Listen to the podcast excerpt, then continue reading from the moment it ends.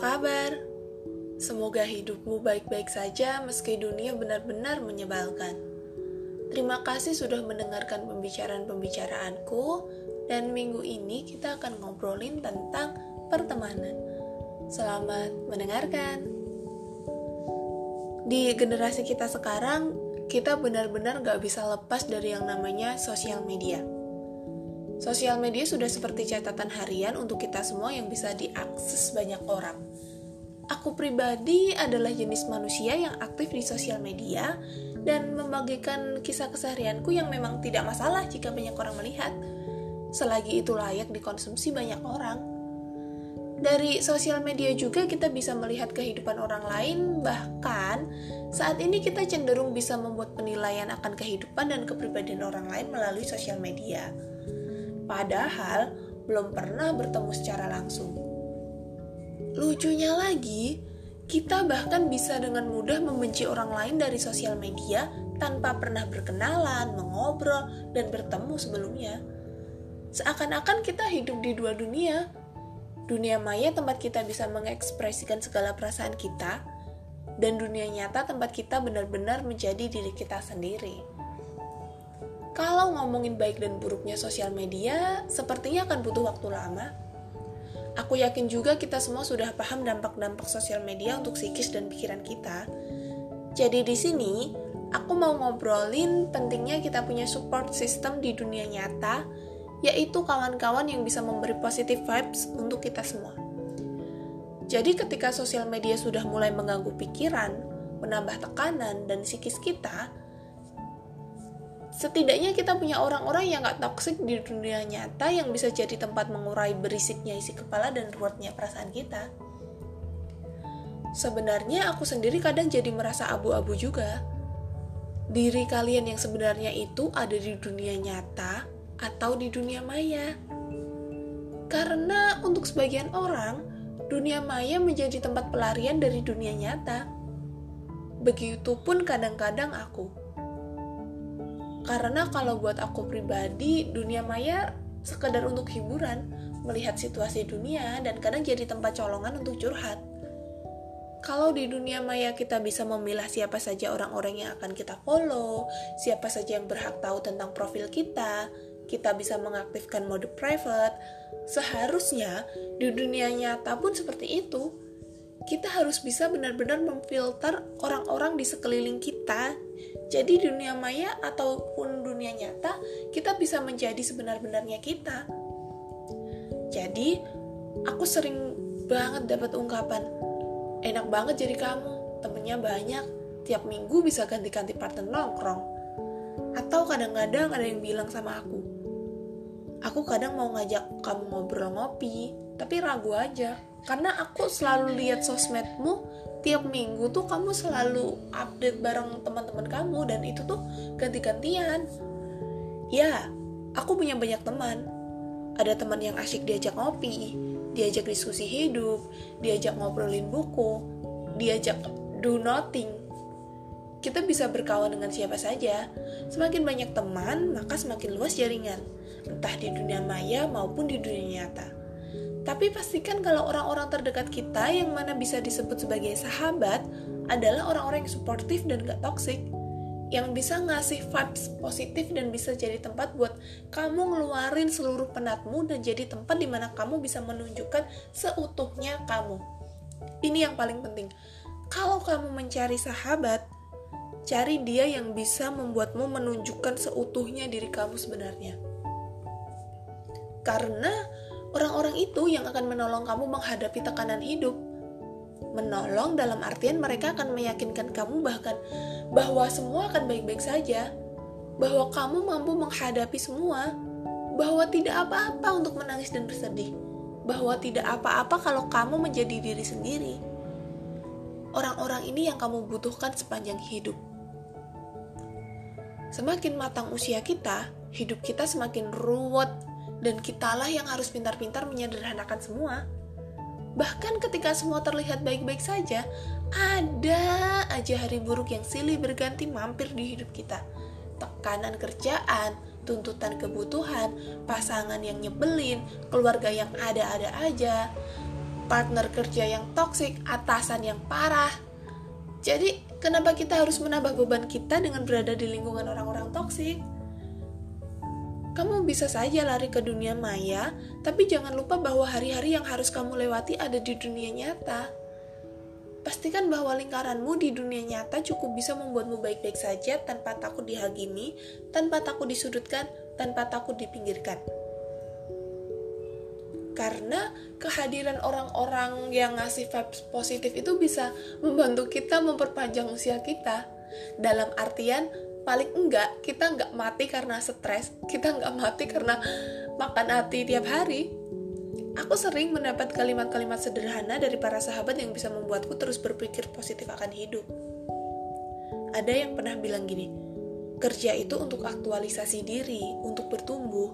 Bagus kalau kamu punya tabungan tapi kalaupun punya seadanya yang cukup untuk hidup ya nggak masalah. Nggak harus punya banyak uang kalau standar hidupmu memang nggak tinggi namanya manusia harus membatasi diri dengan rasa syukur dong. Gak apa-apa kalau lelah, istirahat aja. Capek boleh, kelenger jangan. Kalau belum bertemu dengan pasangan yang tepat, artinya memang belum waktu yang tepat. Pelan-pelan, satu persatu. Jangan berekspektasi sama dunia. Kamu yang tahu batas dan kemampuanmu punya banyak mimpi dan punya banyak ekspektasi itu beda loh. Dari kalimat-kalimat yang mereka kasih ke aku ini, pelan-pelan aku bisa makin berpikir logis bahwa cara hidup dunia memang gak pernah kita pelajari di sekolah.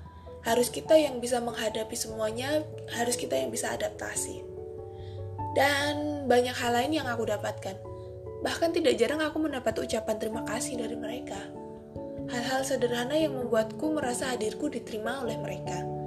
Jadi dunia maya akan jadi tempatku berbagi cerita, dan dunia nyata adalah tempatku sebenar-benarnya ada. Kalau misalnya emang gak punya yang suportif, terus gimana? Cari lingkungan baru, ajak kenalan banyak orang, pilih-pilih mana yang tepat untuk dijadikan kawan dekat. Banyak jaringan akan membantu kita, terutama di dunia kerja. Tapi untuk dijadikan sahabat, kita perlu benar-benar memfilter mana saja yang baik untuk kita. Jangan bebani dirimu sendiri dengan terus-menerus berada di lingkungan yang tidak mendukung, yang hanya menuntutmu untuk ini itu tanpa memberikan dorongan suportif, yang hanya menghakimi, menghakimimu dengan mengatakan kamu kurang kerja keras, pemalas, lemah, gak bersyukur, tanpa memberikan vibes positif untuk kamu bangkit. Yang hanya bisa menyalahkanmu atas banyak hal tanpa pernah merangkulmu untuk berjalan beriringan meraih tujuan masing-masing. Well, hal-hal seperti ini kita temui di dunia kerja sih dan memang dunia kerja adalah tempat sebenar-benarnya kita harus break the limit tempat kita benar-benar harus mempressure diri kita tapi kalau dirasa memang tempat itu gak bisa membuat kamu tumbuh sedangkan kamu terus mengalami tekanan segera tulis surat mengundurkan diri. Aku menertawakan hidupku. Teman bisa kita temukan di mana saja kok. Di stasiun, di dalam kereta, di ruang keberangkatan bandara, di angkringan, di supermarket. Tapi, sahabat bisa kita bentuk dengan orang-orang yang menurut kita baik. Tidak perlu langsung memutus ikatan pertemanan ketika kamu ingin berpindah ke lingkungan baru. Cukup pelan-pelan kurangi intensitas bersama. Kalau mereka marah dengan sikapmu yang tiba-tiba berubah, sayang, kita udah dewasa. Kita berhak menentukan sendiri hidup kita. Pertemanan bukan tentang kepemilikan, karena kamu tuan atas dirimu sendiri dan pertemanan pertemanan akan terus berubah kita tidak bisa selamanya bersikap sama pada mereka. Tetap akan ada hal-hal yang membuat semuanya berubah dan kita harus menyadari itu. Prioritas kita akan berubah seiring bertambahnya usia dan tanggung jawab. Pola pikir kita akan terus berkembang seiring banyaknya hal yang kita lewati. Dan pertemanan akan terus mengalami siklus datang dan pergi seiring banyaknya mobilitas di kehidupan kita. Apalagi di pertemanan perempuan yang mana sering kita temui namanya geng. Eh, kamu anak geng mana? Oh, kamu satu geng sama dia. pasti kita sering dong ketemu hal-hal seperti itu. Dan ini yang menyebalkan. Dari dulu aku tidak pernah mengklaim diriku sebagai bagian dari suatu geng yang harus membenci orang bersama-sama atau apa pun itu. Aku adalah milikku, berhak berteman dengan siapa saja yang sesuai denganku. Kalau aku tidak nyaman, maka aku berhak berganti lingkaran. Begitupun kalian. Tidak ada ikatan dalam pertemanan. Kebanyakan dari kita takut berpindah lingkaran pertemanan karena katanya tidak ingin ada yang salah paham dan permusuhan. Kalau ketika kamu mengubah prioritasmu, mereka justru menganggapmu buruk, maka mereka bukan teman yang pantas kamu pertahankan. Karena untuk ke depannya nanti prioritas kita akan selalu berubah. Maksudku, mungkin yang pertama akan tetap keluarga, tapi di list yang kedua, ketiga, keempat itu bisa saja berubah. Jadi temukan orang-orang yang memang bisa mensupportmu, yang bisa meluangkan waktu mereka setidaknya 5-10 menit untuk mendengar keluh kesahmu. Temukan mereka yang benar-benar bisa membuatmu merasa bahwa kamu tidak sendirian di dunia. Aku tahu kok, dunia ini benar-benar berat.